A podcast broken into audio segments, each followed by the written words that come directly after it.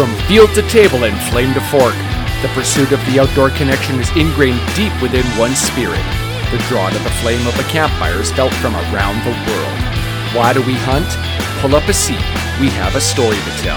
Welcome to our campfire.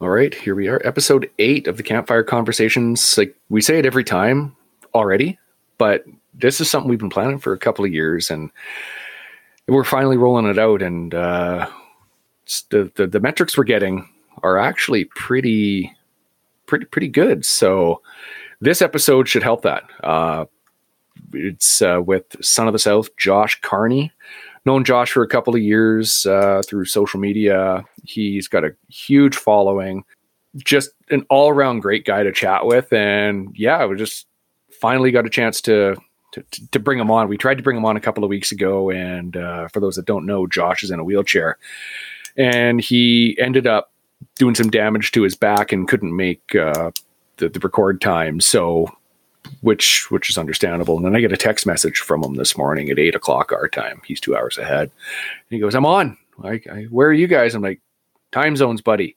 He's like, "Oh, I'm not good with time." So, well, he, when I told him though that uh, all we do is uh, re- record the audio, he was kind of disappointed that uh, he said he spent 30, 30 minutes on his eyelashes to look good on camera. Yeah, he, he so. did look good, I have to say.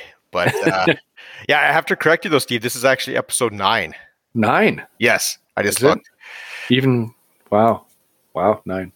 Yeah, good. Correct me. So yeah, we're we're uh, we're chugging right along. But no, this was great. This was my first time meeting Josh, and uh, even though it was virtual, it was great. Uh, yeah, he's such a uh, funny, uh, just positive oh, yeah. guy, and just just fantastic. And he's got he's got such a story behind him, and it, it's really so inspirational. You know, here's a guy who's you know had some adversity by anybody's standard that many yeah. people would have a hard time coming back from, but you know, not only did he come back from it, he uh, he's he's thriving. Like this is a guy who's who's not afraid to grab life by the horns and and and go. You know, or or catfish by the mouth, right? Yeah, yeah. we get right. into that. We get into that. Like, what a character for for somebody who uh, was unfortunately put into a wheelchair at the age of 13. He's uh, he's come a hell of a long way. And oh yeah, he doesn't, he doesn't let anything stop him. Absolutely nothing stop him. And yeah, great conversation. Got to know him a little bit more than uh, already did, and uh, yeah, we got some exciting things ahead coming. It sounds like if uh, we can make things happen. So yeah, we might have some opportunities to to head down across the border to the south and and spend some time with Josh. And uh, you know, if that if that works out, that'd be fantastic. Yeah, speaking of exciting opportunities, it's well, a week today because we're recording on the 8th here of uh, April. It's a week today until the turkey opener, and I'm going to be hopefully by this time holding one up for some pictures. And, yeah, it, it, that's right. Turkey season is around the corner here, and uh, we have a, a, lot of turkeys in our area, and the toms are already strutting and getting into the breeding mode. So it's going to be a lot of fun, and and as you probably know, turkeys are excellent table fare. So I'm quite excited about it yeah, it's I, have never hunted wild turkeys.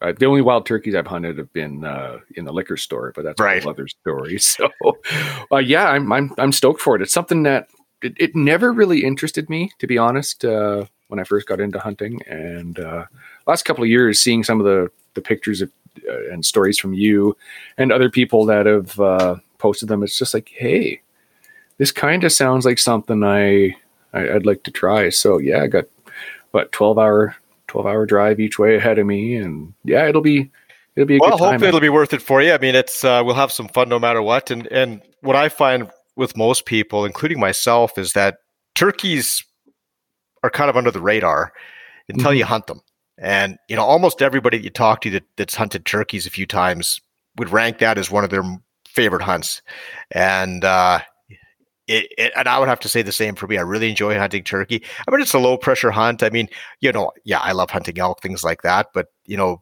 elk hunting can be a real grind, and and if you get an elk a couple kilometers from the nearest road, that's that's a job and a half. It could be a couple days getting all the meat out. With a turkey, you can always get it out in one trip, which is nice. I like that. That's yeah. my kind of that's my kind of hunt. I heard the same thing about waterfowl. It was did five, six, seven years ago, whatever it was. It was eh, don't care. And then uh, buddy of mine said, "No, we're going. I'll pick you up tomorrow at like three thirty in the morning because it was two hour drive to where we are going." I'm like, "Holy crap!"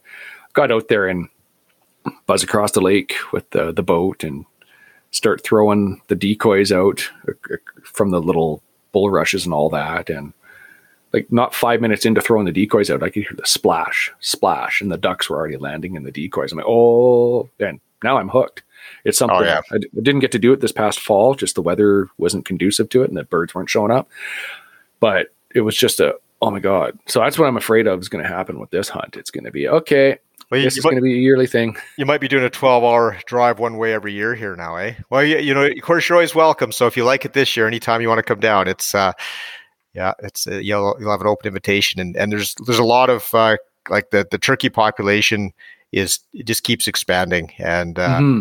the landowners in this area are getting increasingly more frustrated with them because anybody who lives with wild turkeys knows that they're, you know, they, they they can do quite a bit of damage to a property uh, just to their their feeding and uh, scratching around and stuff like that. So uh, mm-hmm. Uh, yeah, it's getting to be the the areas to go turkey hunting down here on private land are are, are increasing because people are, are starting to realize that there's there's if anything, there's probably an overabundance in many areas. Yeah, like like anything, it needs proper proper wildlife management, right? Absolutely. And yeah, you can't you can't get away from that. That's just yeah. As soon as one population comes up, something else gets negatively affected, right? And right. may sound like like nothing to to some people that are listening. Like, oh, big deal. They're eating your your your chicken food. But when those people depend on chickens for their livelihood, right, and they're supplying eggs and meat and all that, and yeah, it's it's it's it's something that needs to be managed like anything, like like deer, moose, elk, uh, any of the predator population. You can't you can't uh, balance one without trying to balance another or uh, having a negative impact on another. Right? Just yeah, that's right. And they're so, fun. They're really fun to interact with, and I'm sure you're going to have a really good time. Yeah, and I, am looking forward to. Well, one of our most popular recipes on the website is your smoked turkey. So, yeah, yeah, yeah for people that are, you know, you can use a domestic turkey as well. But for anybody that has a smoker at home, I mean, you don't have to be a hunter to enjoy that recipe. Like domestic turkey work just fine, but give it a try. It's it's really out of this world. Yeah, I actually on our Wild Sheep Society auction uh, bid had the high bid on the Bradley. Oh yeah. So, that, so that's I haven't got it yet. Uh, we're doing uh, an event up here after I get back, and uh, one of the guys is supposed to be bringing oh, yeah. it up for me. So yeah, that's what I use as Bradley. They're they're one of my favorites. So, all right. Anyway, episode nine. Did I get it right this time? You did. We had a conversation for like three minutes before. Okay, it's episode nine. It's episode nine. What do I do? Episode eight. So, anyway, episode nine of the Campfire Conversations. Enjoy, folks. The perception of hunting, you know, ha- has changed. It's our duty now, our responsibility as hunters, to change it back. And we've spent the last few decades trying, you know, espousing that, that message, preaching that message about wildlife conservation. You know, we've, it's fallen on deaf ears, all of our attempts. I think what, what we have to do is, is maybe uh, appeal to the emotional side or the visceral side. We have to tell our story. We know what we are we know how deeply we care about wildlife. It's just the people out there that are that are you know voting to get rid of hunting, they don't understand our stories.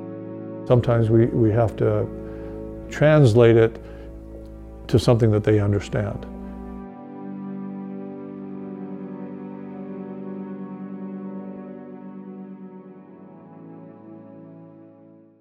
Mr. Carney, how are you doing, my friend? Thank you for coming on. Doing, doing fantastic. Thank you guys for having me. Hey, it's about about time we we've managed to to connect. It's been a couple of years. You and I've been chatting on uh, on the social media, trying to work out our ways of uh, getting thirty grand a month as influencers. Not really coming together yet, but uh, we'll we'll get there one day, I think. So you know, where where there's a will, there's a way. We just got to figure out what's the right niche for us to you know get involved in that and make it thirty k a month. oh, there, there's there's there's influencers out there that do it. It's it's it's crazy. Some of these guys, right? Like I just saw what's his name. One of the Paul brothers bought a, a Pokemon card for like five million dollars. Like, that, imagine yeah. having that kind of disposable income. There's some social media. Like, come on, what are yeah, we doing wrong? I can't imagine Pokemon buying a Pokemon card, card with that. Oh yeah, like I, I, I don't even own any Pokemon cards, but No. ima- imagine five Makes you want to get dollars. now, right? It, it, it does. It does. Like I, I we just got to figure out what the heck we're, we're doing wrong. Like 30k doesn't seem that uh, that uh, unattainable. I actually saw a post the other day that talks about Elon Musk's money, and it, it said that we're closer as average people to being millionaires than he is because we only have to make a million bucks. He has to lose something like 273.8 billion dollars to be a millionaire. Like that's that's disturbing. So I, I don't get it. Like that's an I- insane amount of money. What do you What do you do with all of that money? I guess you can do whatever you want to, but like, what do you like? What's the end goal? Like, what do you do with that much money? Oh, I, I I can't even fathom it. Like I I'm over the moon when I win 20 bucks on uh, the lottery tickets. I'm like, yeah, I get another ticket for free. So I, I just I can't fathom that amount of money. I saw it was it Kanye was on uh I think it was the Joe Rogan podcast and he said, "How much does the earth cost? I want to buy the earth." like wow. So that's I, I I really don't get that kind of that kind of money. So kind of went off on a tangent there, but anyway, so for those that don't know, uh, Josh, tell us tell us about you. Who are you? Where'd you come from? I am Josh Carney. Uh, I go by the name Son of the South. Born and raised in Louisiana, that place that they call um, Sportsman Paradise. I don't really think it's a Sports Sportsman Paradise, but you know, to some others they think it is. Um, yeah, I mean that's born and raised here. You know, I grew up, you know, playing with alligators in the backyard. It's kind of our pastime. You know, we just feed the pet gators. We call them water dogs down here. Wow, gators everywhere. Like I I've been to Florida once, probably 15 years ago, and I got off in the Orlando airport. And there's I don't know if you've ever been there, but there's a, a tank right there that's got gators in it. I'm like, oh, this is kind of cool. And got to the hotel at, at like 11 o'clock at night, so couldn't really see squat. But came out the next morning, and there's a pond out there, and I'm looking at the pond as tourists do, and one of the the concierges comes running out of the hotel. Get away from the pond! Get away from the lake! There's alligators! And like, what? And there's signs everywhere. I'm just like, oh, guy, guy from the north uh, isn't really expecting, as you called them, water dogs. So that's that's that's just nuts. So born and raised in Louisiana, hey, like whereabouts? Yeah. Uh, Baton Rouge. Funny Oh. story. So, um, last, where was it? Uh, it was Monday. This this past Monday, I uh, I went out to go shoot a video for um, um, a company called Wide Open Spaces, and I had to shoot some turkey content for them. And um, as I was out there, I went to a place that I kind of grew up on. It was public land down here in Louisiana, and I went out there to shoot the video. And um, as I'm out there filming, I'm by myself, no service, anything like that and I'm rolling through the woods. So for the people that don't know, so I'm in a wheelchair. So like as I'm rolling through the woods, I roll up on this ten foot alligator in the middle of the swamp. So that uh that made my morning it made my morning very interesting for sure.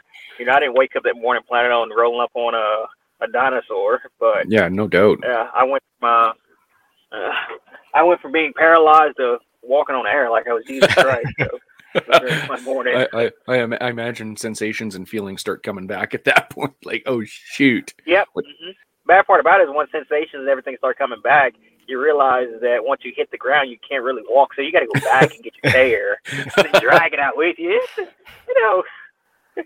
I, I can morning. imagine. So, so son of the South, is that something that was given to you? How did that come about? Like, it makes sense now that I know a little bit like about Baton Rouge, but how did that fall into place?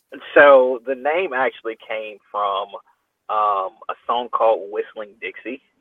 Um, like I, I don't want to, I don't want to like get caught for copywriting or infringement or something like that. But um, in the song it goes, uh, "I'm the son of the son of the South, daddy redneck, mama half hippie." I was like, oh my god, like that's that's me. Like, my, you know, um, my dad's not a redneck, my mom's not hippie, but I feel like in my lifestyle, um, I'm a little more redneck and a little more hippie than anybody in my family. So like, I just like take the whole segment of being son of the South. Yeah, that that that kind of fits. Like, uh, I, I thought it was just a you you're uh, a, a born and raised Southern boy, but now when you say the song, I'm like, oh, gotcha. Yeah. I, I never even put two and two together. But That's, I am, I, yeah. I am born and raised in the South. I mean, it's uh, I've been in the South my whole life. Um, like I said, born and raised in Louisiana. Uh, it's it's one thing about me. The thing about me is like I don't like the cold. So like I tend to stay under the Mason Dixon line. so when it comes to traveling, like I just kind of stay there. Like oh, sun in the south fits you, so you don't travel past Kentucky, and that's like yeah, I'm no go for me. So I just kind of stay here in the southern territory.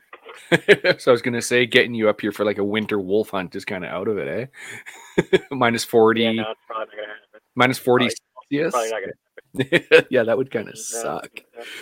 So See, my deal is like I, I I come from a long line of tropical people, and like negative forty is not gonna work for me. Oh, it doesn't work for me. Like that's the type of cold up here. It's just it, it happens for about a week every year. It's like, you know what? You can hear the trees freezing. Like you literally when you're in the back country, we're out driving, you stop, you roll down the windows, you can hear the trees freezing and cracking. And like just the sap is freezing and then branches will fall off. It's like, okay, you know what? I'm not getting out of the vehicle here. I'm I'm heading home. And and stuff breaks at that temperature. Like uh we, we had uh wife's vehicle this going back when was it january this year started it with the remote start went outside to move it and just moved it out of the carport and left it running walked back into the house came out and there was a pool of oil on the ground. I'm like oh damn. Turn it off and it was so cold that it blew a frost plug. Like, like that is cold. Like when oil is starting to to do that it's it's a bit much. So this that's So like, let me ask you a question, like Yeah, just yeah. for like my own personal reference. What makes someone want to live in a place like that? it's it, it I, I know you'll it, it sounds like a cliche but you'll it's it's it's a dry cold right it's a dry cold like realistically here minus 10 it's it's dry it feels probably you must minus 10 you're outside Yeah, in but- like regular pants and a long sleeve shirt Yeah, but there's still that that it's it's the minus part that gets like like I I never overdrafted my bank account. But like, hey, listen, I know it's a negative, but it's a dry, you know, it's a dry Yeah. amount that I'm missing. You know, Oh, exactly. I if, when we were in Florida, it was mid February, and we came out of the hotel at like seven thirty, eight in the morning, and I'm wearing shorts and a, a t-shirt, and everybody there, the locals, you could you could tell they were the locals because they're looking at me like, "Oh, what is with this guy? It's only fifteen degrees Celsius." I'm like, "This is downright balmy to me." So you, you get used to it, but uh, cost of living up here is great. Uh, the hunting and outdoors is is unbelievable. Like I'll get I'll get moose in my yard every couple of weeks that we see, and they're black bears everywhere, and it's it's nuts. So cost of living, the the access to the outdoors is great. The the cold kind of sucks for probably a month out of the winter, but overall it's not too bad. I guess be kind of the equivalent of being down in the south there and you guys getting the 42 to 45 degrees Celsius, right, for a couple of weeks. It's like, how do you deal with that? Right. So it's just the extremes, right?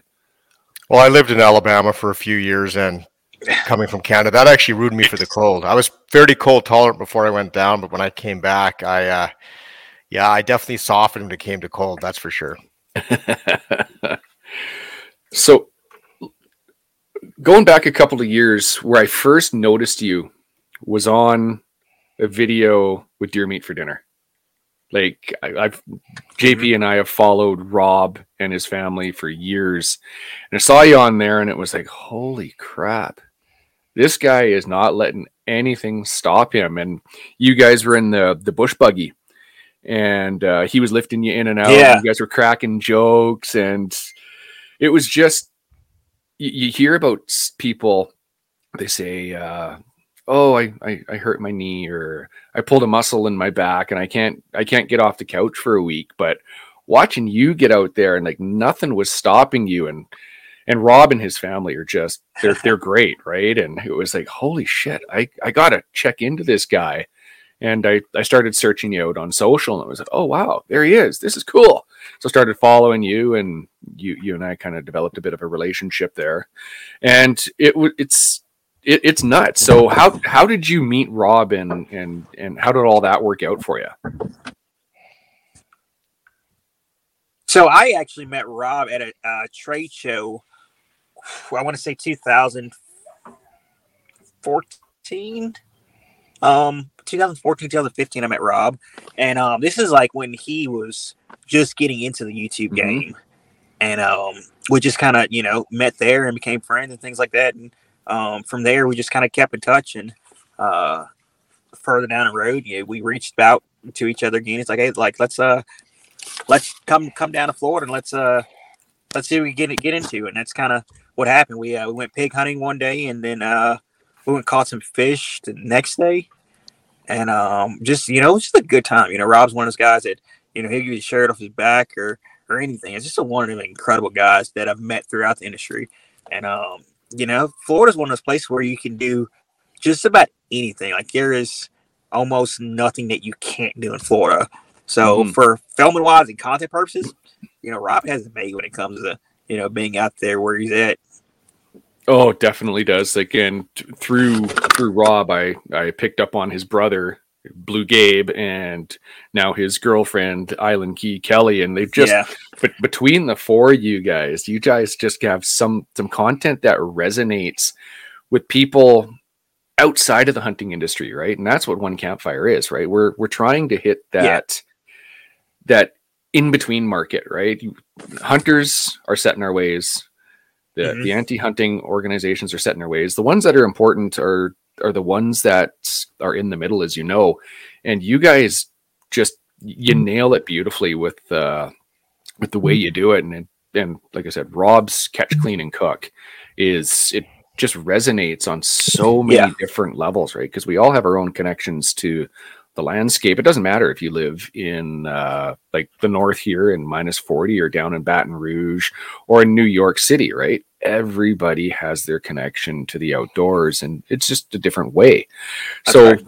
yeah, trying trying to bridge that gap and like like I said in when I first noticed you with uh, the video there with Rob and the, the catch, clean, and cook, and how it's just so inclusive. Like the, the outdoors are for everybody, right? Uh, and just the Yeah. way the way they get the way you guys do it is just it's it's inspiring, right? Like I keep going back to that word of it being inspiring. So it was it was a nice breath of fresh air because you see uh, I'm not going to name any names, but you see a lot of these, we'll call them hunting celebrities, are all about the the kill, Yeah. right? And there's there's as you know, there's so much more to hunting than the kill, right? It's the journey, it's the exploration, it's the laughs, it's the good times you have with your friends, your family, and the, the connections that you meet through through just being out there, right? As, as you said, you you met Rob at a trade show, right? And, and you and I have met because of that connection, right? And it's it, it's it's nuts that the Mhm. friends and the camaraderie that uh, you you can meet through just having that shared connection. So it like I said, it's it's Absolutely. So when it comes to yeah. Yeah, absolutely. So when it comes like outdoors, I mean, I've met a lot of people through sharing outdoor activities or you know outdoor hobbies, if hunting, fishing, um, sports. I'm not a real big sports fan, but you know I met a lot of people through just outdoor activities in general. Um, and for me, you know, I love sharing hunting with people. I'm not very um, big on fishing. I just it's just not something that I'm really um, educated on. But I know people who are, and it's fun to go with those people and learn from those people as well. Because you know that's just not a field that you know I'm very good in. Um, so going Rob and actually catching fish and figuring out what fish those were that we were catching, um, and then actually going back to the kitchen and cooking and you know doing that whole process. You know, it educated me on things that I didn't know, and then that I want to pursue and put into more of like my my outdoor lifestyle. Like I want to do the you know the catch, clean, and cook. But first off, I can't cook. I can catch it and clean it. I just can't cook it. But like with people like Rob and you know his brother and doing informational videos showing how to prepare you know your meal, things like that, that brings a whole new level to um, being an outdoorsman, and it educates people in a way that they can go out and do it themselves. Like it's getting more people involved in the outdoors so that they can be successful and then they know what to do after they get that harvest back to their house. Oh, absolutely, and it's it, it's it's great to watch. It's we all share that connection. Like no matter who you are on this planet, in order to live, you need to eat, right? And showing the steps of where your food comes from is is something that's m- been missing for a lot of time, and uh, sadly, a lot of people think that uh, their food just comes from the grocery store, right? And you, you've seen that famous meme that goes around, no doubt, that go to the why do you need to hunt? Go to the grocery store where no animals were hurt right? It's it's it's yeah. the way they do it and the way you guys do it it's it was beautifully done. It wasn't in your face. It was okay this is what's going to happen if you don't like it look away kind of thing you, we're going to go out yeah. and we're going to go hunt a pig and the, the if we're lucky yeah uh, it's going to end up in the freezer and it's going to feed a, a, bunch of families so yeah florida is uh it, i went there yeah. for disney right? I went there for Disney World, and it was I went there as an adult. I'm like, nobody's judging me, but now I look at it with with a different lens because I've seen. I, I didn't realize the the abundance of not only native species there, but the, invasives that Florida is dealing with, from the hogs to yeah. the iguanas and and the the the the, the boa constrictors or the pythons. It's just insane. And unfortunately, right? That, well, even the fish, right? Where where Gabe is doing mm-hmm. the the cast netting of like the plecos and all that, the ones that people are releasing from their aquarium. It's and that shows why hunting is so important, right? It, it's a management tool, right? It's but it's also one that allows us to connect deeper and to put food on the table, right? So it's it's it's been great. So I saw a video on Facebook the other day. Uh, it was you sitting in, in, your chair in front of a lake. And I don't remember who it was, but I commented on it. I'm like, holy crap, right in the feels. It was somebody asking the story about how you ended yeah. up in the chair. Holy crap. Yeah. I don't know if you've ever seen a JP. I have not. Holy. So if, if you don't if, if you don't mind, Josh, can we dig into that story just a little bit and try and recreate it for for here, just for people that don't know. Yeah, no, absolutely. Josh, Josh is in a chair, and this is uh, how did it happen? Yeah, so the funny thing is that when I posted that video, so I we we filmed that video. So a company called Tracked Optics filmed that video, and when I reshared it, like I, in my mind, it was like, okay, well, this is this is my story. You know, it's in my mind, it's like, oh well, it's just no big deal. This there was a meaning behind the message. But for me, I'm just I was just like, hey, this is my message. And I'm just gonna put it out there for the people who don't know who I am or like what happened. Like this is what happened. But it, it was more than that. And I just I guess I just didn't look at it in in that sense when I posted. I just wanted people to know who I was because I had gained a new um a, a, new new list of people that followed me and things like that. It just knew who I was on social media from the stuff that I posted and um, you know the jokes and everything like that, but they didn't know what happened or who I was. So I posted a video, and it's it's it tugs on the heart a little bit. Like it's one of those videos that you know it, it puts you in perspective of how people can hunt and you know things happen while hunting that could change someone's life. So it makes people realize that you know, even though you're hunting, you just have to be aware of your surroundings, where you're hunting, and things like that. It puts everything that comes to hunting to a different perspective. Um, so to get into what happened on this video, um, it, it goes back to when I was 13 years old. Um, I grew up hunting and fishing. You know, that was my life. I mean, I, that was my passion from since I was a little kid. Um, grew up rabbit hunting, chasing behind beagles, got to squirrel hunting later on in life. And then at the age of 11, I went deer hunting for the first time. And from there, I just fell in love with being in the outdoors more and more and more. I wanted to hunt all the time. And as I progressed and got a little bit older, I discovered this thing called turkey hunting. And as you know, time goes by, winter comes, spring starts to roll around. I'm interested in going turkey hunting. So now I want to be in the woods opening day of turkey season. So that's what I do. Me and my dad go turkey hunting. Um, we go to church one Sunday morning. We go turkey hunting right at church, and you know I was so excited to go turkey hunting you know, at church that I forgot everything that the pastor said. Um, by the time I got outside in the church parking lot, I was stripping out of my uh, Sunday best and getting camouflage. I was just excited about going hunting.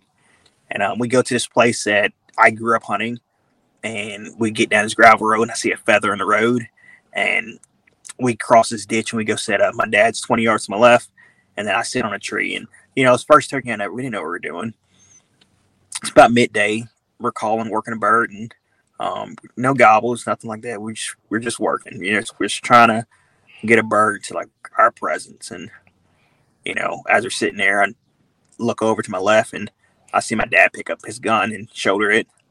And uh, he goes to pull the trigger and the gun doesn't shoot. And I'm looking right down the barrel of the gun and um, he racks a shell in the gun and he shoots and he shoots me.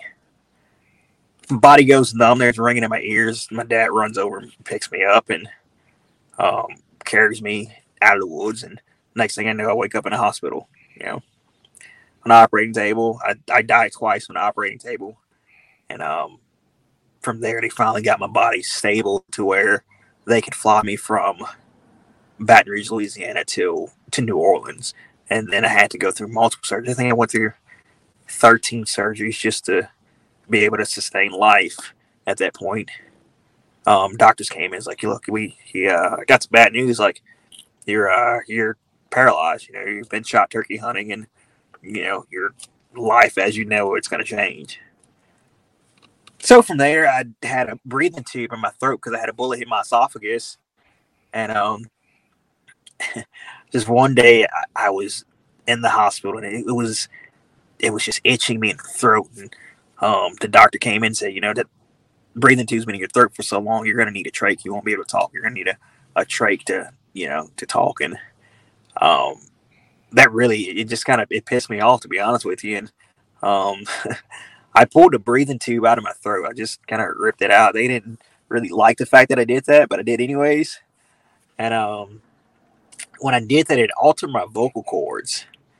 And i had to go through vocal therapy just to um learn how to you know talk again. But like my vocal cords never really matured because like i said when it happened i was 13 years old so i didn't hit like that full on puberty mark to where I developed, you know, that that deeper voice and tone. So when I did that, you know, that played a huge part of my life as today. Um, and I just didn't know it. I do my recovery in the hospital. Um, I get out of hospital after I think three months. I get out of hospital, and two weeks after I get out of hospital, I go right back hunting. Um, my mom wanted to kill me for a third time when I told her that I wanted to go back hunting. Um, but we worked through that, you know.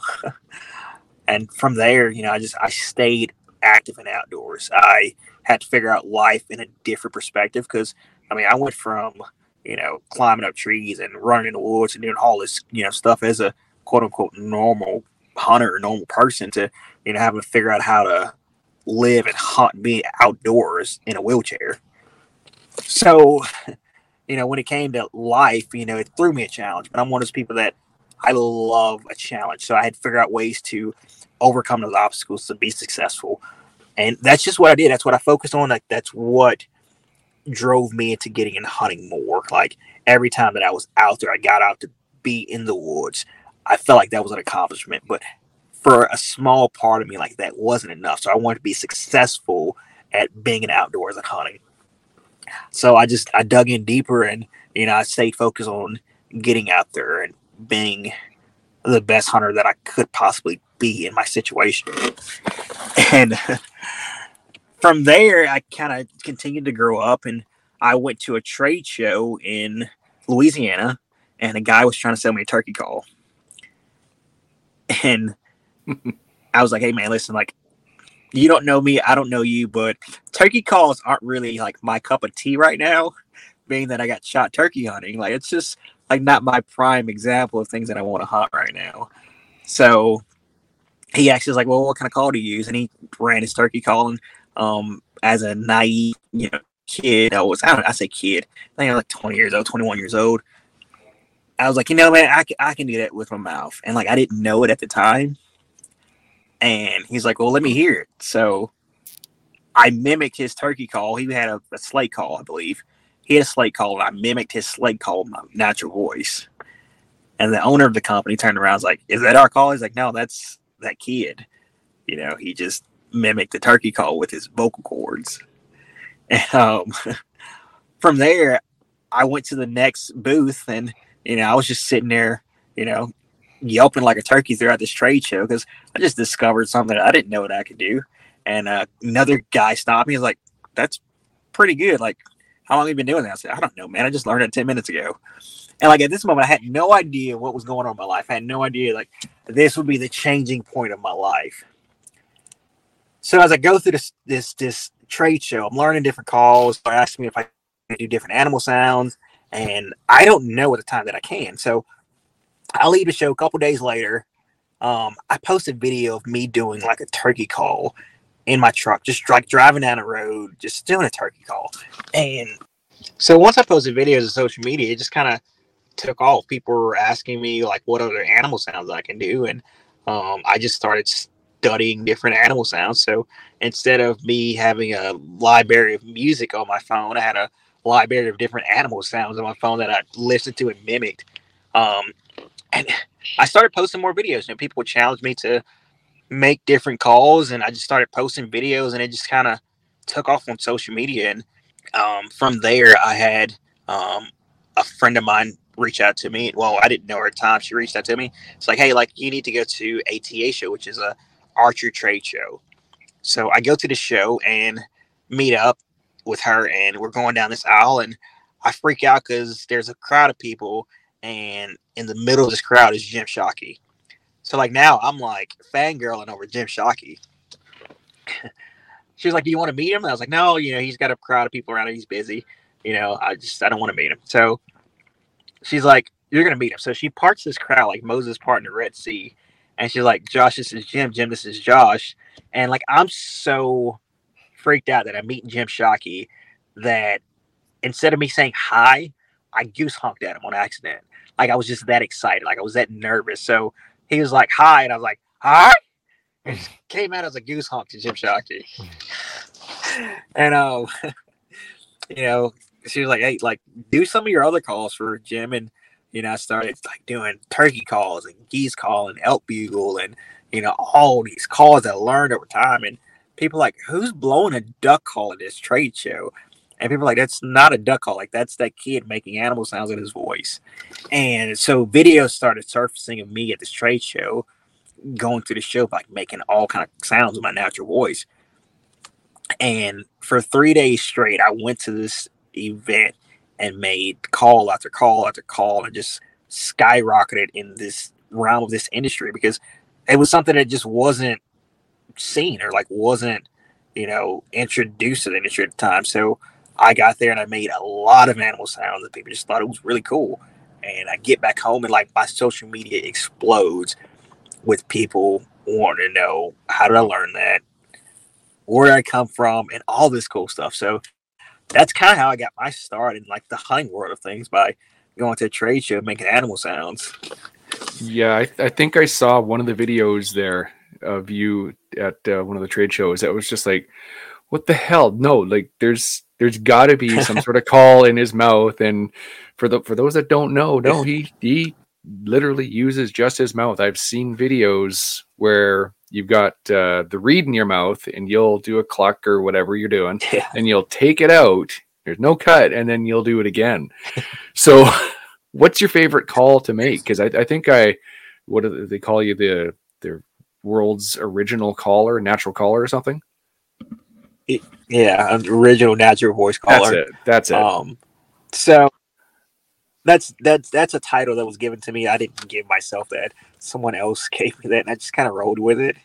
Um, there are other people out there that can make animal sounds with their voice, and I've heard some incredible people do it over time. Um, but I think my favorite call to do is, uh, you know, I, I love doing a Canadian goose honk because it's it's so simple for me to do it, and it just it comes natural, like speaking a second language. Um, and the funny thing about it is, like when I get like really excited, certain words will come out as a goose honk when I get excited. I mean, like it's like a it's like a really it's like a really bad disorder. Like if I go out and like I start laughing or something like that, and I say what, it comes out as what? Like it comes out as a goose honk. It's unreal. Well, let's Absolutely let's hear that. I want to I want to hear your your best uh, Canadian goose call if you don't mind doing that. Absolutely. So let's do. Uh, I tell you what. Give me a one syllable word. Uh, Oh, that. I'll- yeah, there you go. Okay, that hat uh, is cool. I'll do that hat is cool. I'll do a whole sentence in a goose call for you. Sure. All right. That that that that that that that is cool. That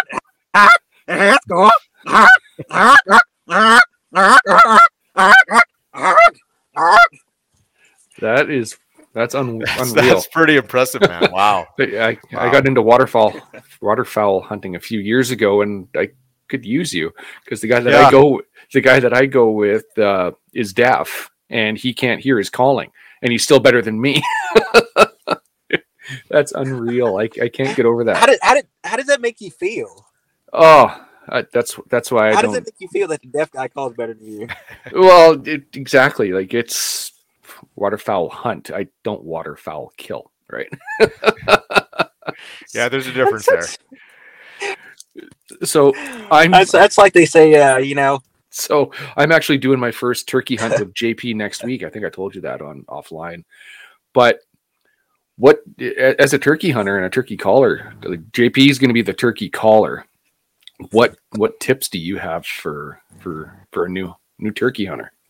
the best thing to do is learn how to locate your birds. And if you have birds located, you know, I, so I don't know how um, the birds are where you guys are from, but here, I mean, it's just it's it's one of those deals where you know you want to sound like you're the most attractive hen in the woods, and depends on what state you're hunting. I mean, sometimes you just have to, you know, the, the way I the way I look at it, the way I tell people, um, how I approach turkey hunting and calling turkeys, it's kind of like dating. Like you have to present yourself as like you're available and like you want that that guy to buy you a drink. You know, it's like you're the lonely hen at the bar and like you want that guy to buy you a drink. So you just kind of have to throw out those charming calls and you know, so you know, it's just it's just a matter of working a bird, understanding a bird, you know, giving him what he wants to hear and you know all of that fun stuff. I mean, it's you know, at the end of the day, it is hunting. You know, you can be the best caller out there. At the end of the day, you know, you get a reward when a bird comes in and all that good stuff. But at the end of the day, it's it's all about being out there and outdoors and enjoying hunting for what it is. Absolutely, absolutely. So, So- so Jo- oh, go ahead. sorry, I was just going to say, Josh, do you mind doing an example of a couple, a couple of your most popular uh, turkey sounds? I knew that was. I, am going to try to. I'm going to try to learn all. Like I, I've called several turkeys, but man, I could sure learn a lot more than I know. So Have you have you ever called turkeys with your mouth, like just your voice? I've I've gotten Tom's to uh, strut just doing a voice imitation of a hen call, but I, I'd I'd be very reluctant to do that uh, publicly here because it, yeah, it doesn't it doesn't sound very good, but it sounds good enough to get them to raise their tail up. Here's the thing, like you don't have to be the best. Like even the real hens don't sound the greatest at times. So you don't have to be the best caller to kill a turkey. I've learned that a long time ago. Um, I've heard some hens that sound absolutely terrible, but there it's the real deal, you know. Um, but I'm actually kind of curious. I kind of I kind of want to hear your impression of a turkey with your voice. Oh man. Well, yeah, this is going to be absolutely awful. This is probably going to destroy any future I have on uh, podcasts, but uh, here it goes. So, like, this is just a hen. Like, we have Merriam's turkeys up here, and this is approximately not what they sound like, but uh, it's like, It's not bad. Steve, What do you think?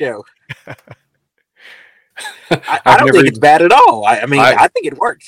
I've never even called a turkey, so I wouldn't even know if you, you want to call moose or. oh, you you got to do it now, man. I did it. You, you got to lay it down. You have to. You heard me. That's no fair. I- Come on, I Steve. We're cheering you on. This is this is how we're gonna get that. Uh, this is how we're gonna get to that 30 30,000 a month on YouTube by making you do animal. Yeah. Here, turkey, turkey, turkey, turkey. That's about it. I, I'm clueless for it. Well, you know, Um, sometimes with the toms, you know, you just got to honk your vehicle horn or slam your door, and they they'll gobble back at you. So that wouldn't necessarily bring them in, but it's amazing the sounds they'll respond to. I've heard that with with. I, I yeah, know no, moose- and that's I know Moose will do that with a chainsaw. buddy of mine goes out and he cuts firewood every year, and just the way he pulls the the trigger to get it to go, sounds just like a moose, and the moose will come in to a chainsaw. Really? Yeah, yeah, exactly. You wouldn't expect that. Huh. I didn't believe him until I saw it. I'm like, no. I've been out here doing it wrong all my life. I just need to go get a chainsaw.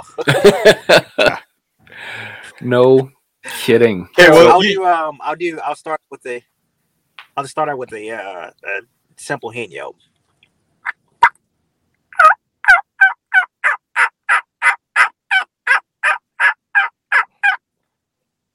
And I'll, I'll go into like a, a little bit of a purr.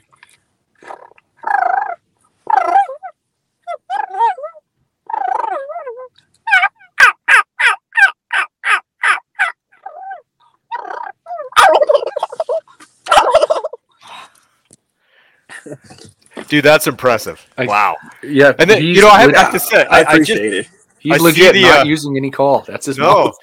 I, you know, it just, no. just occurred to me I, the uh, advantage. The advantage you have is like I, I, use a box call. That's all I've ever had, and uh, I'm I'm really, at least with my ability to box call, I'm really limited on the the sounds I can make with your voice and your skill. Like you can you can make all the different tricky sounds. That's fantastic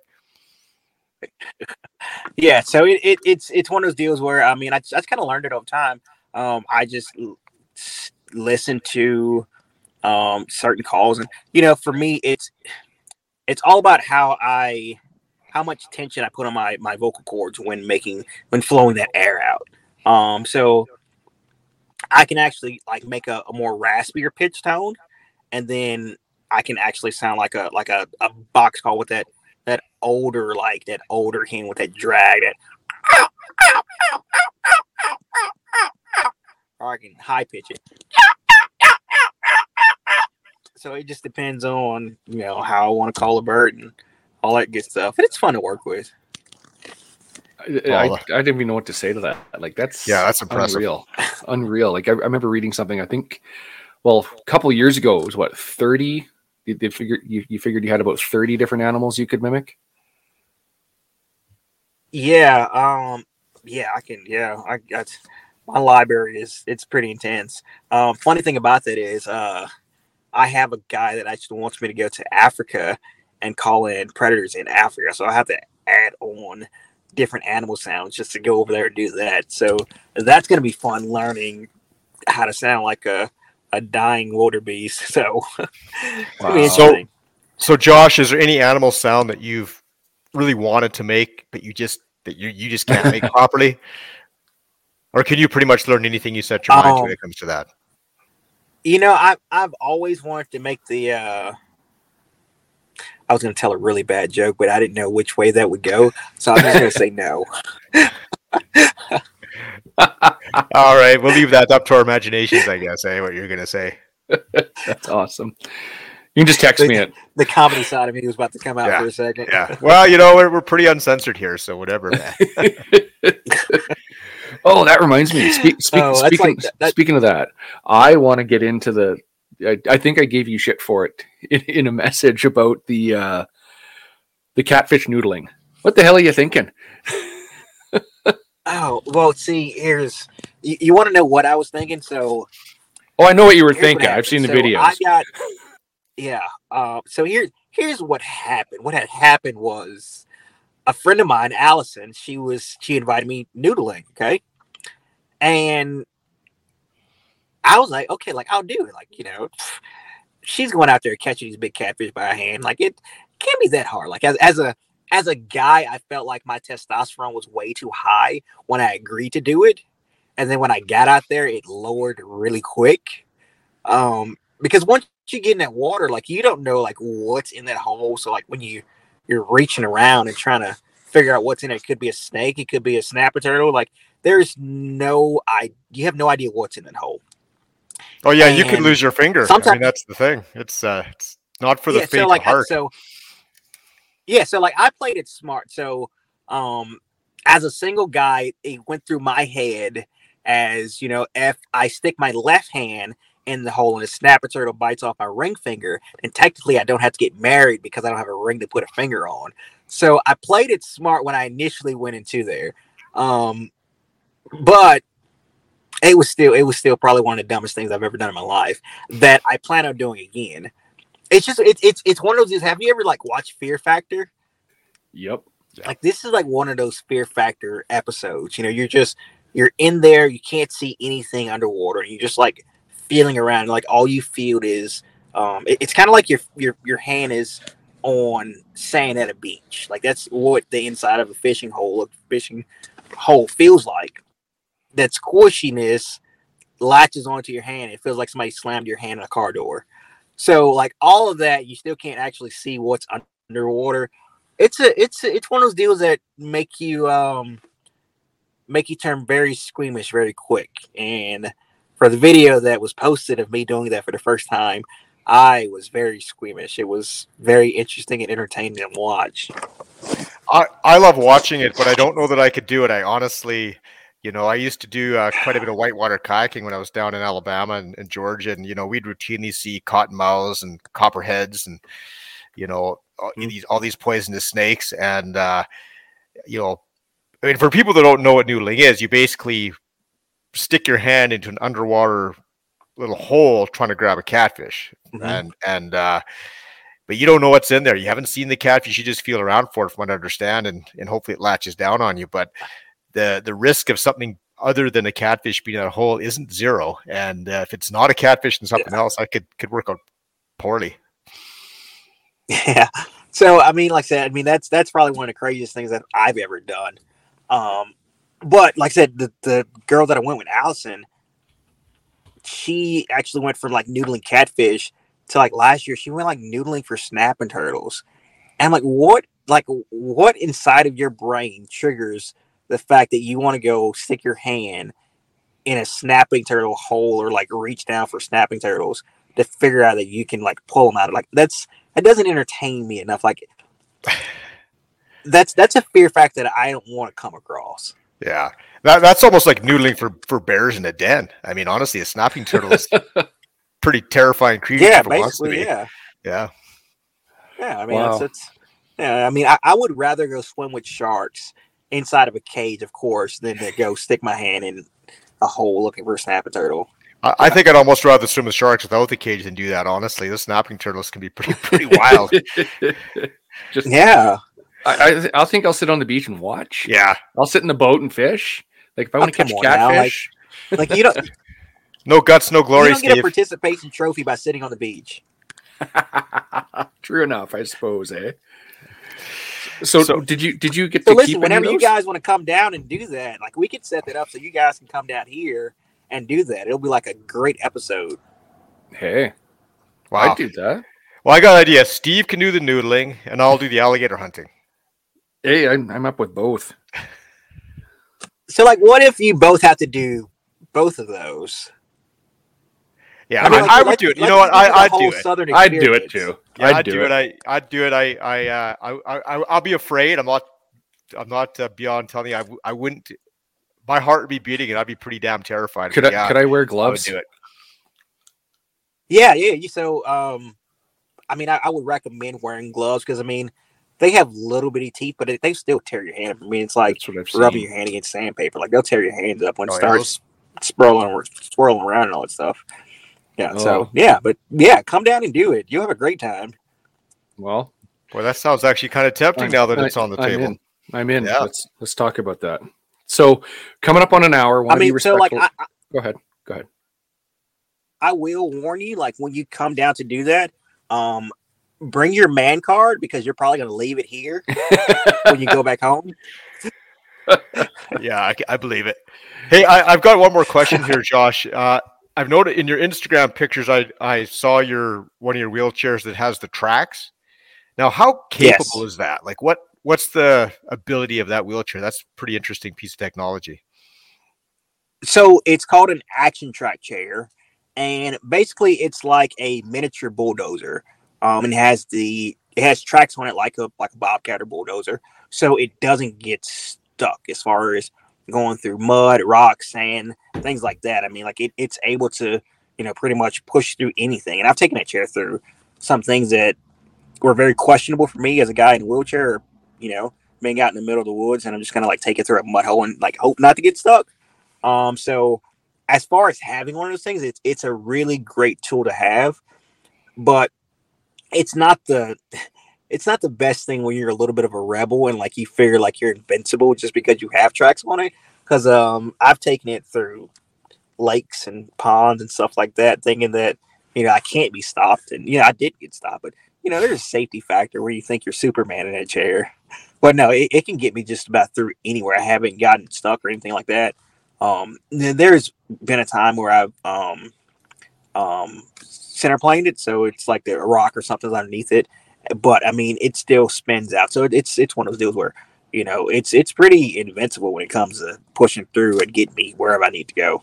Now, is that the chair you use for hunting most of the time? Then, yes, that is my my hunting chair. It comes out when I when I'm ready to go hunting. So yeah, that's my uh I call it my dragon wagon. That's impressive. That's awesome. Yeah. So coming up on an hour here and want to be respectful of your time. So to close it off, a bucket list for you. What's a bucket list hunt that Josh needs to do? Oh, you know, I've always had a bucket list hunt of wanting to hunt um, a mountain lion with a bow and arrow. I mean, that's probably always been one of my dream hunts. Um, don't know why. It's, for for me, it's it's I like hunting animals that puts a little bit of a fear factor in, involved yep. in it. You know, especially when I can't run away from it. So like, I want something that's gonna like, yeah, I kind of say make it fair game because you know I can't run and animals running at me, so it's it's fair game at that point. Like I want to be the next meal, or it be the next meal. so a mountain lion with a bow is definitely something that I am definitely curious to have as a bucket list hunt. Awesome. Well, I think that's a doable hunt. I mean, there's uh, you know, guys you take it with bows, and yeah, that's that's there's certainly something I'm sure you'll be able to do someday. Have you ever tried yeah. eating one? They're absolutely I've never, delicious. I've, is it? Yeah. So are you eating the? So what's? i have seen people do it. So it's mainly the backstrap, or like do you like use like the hindquarters for like stew, or how do you how do you go just, just like you would a pig? It's very very. It's a white meat, and it's okay. it's sweet, and I'd, I'd compare it to to pork. It's absolutely okay. delicious at uh, our, our wild game banquets that we do. It's always the first meat that disappears. Yeah, it's not it's not gamey wow. at all. It's it's really mild flavored meat. Yeah, delicious. So, so, is it is it is it cooked as like more of a, a, grilled meat or like would it more be like ground or like how would it how's it prepared? Uh, one of the the really really popular ones is you know butter chicken, like Indian style. Yeah, just like uh-huh. that, or okay. meow mein meow mein, like uh, chicken chow mein, but with cat. It's okay. absolutely yeah. phenomenal, phenomenal to try. So yeah, and the only the only caveat to cats or is like bears is you have to make sure that you cook it through. Yeah, but that, other than that, okay. Can, it's really versatile. Yeah. So so like when when it so comparing it to bears, so like I know um for bears when you catch them in the spring or time when they're still eating berries, the meat's like really sweet. Yeah. Like, is that something like you compare to cats also? Like, just time of year to figure out when it's best? Okay. No, no. I think they're always eating this. They're pretty much always eating deer and elk and sometimes yeah. moose. So yeah. their, their diet doesn't vary. No. I got you. A whole lot. Awesome. Well, thanks, Josh. Uh, we'll uh, we'll let you get on with the rest of your day today, and uh, we'll chat soon. Thanks, Josh. It was nice to meet you. Appreciate it, guys. It's All been great. Take care. Take care.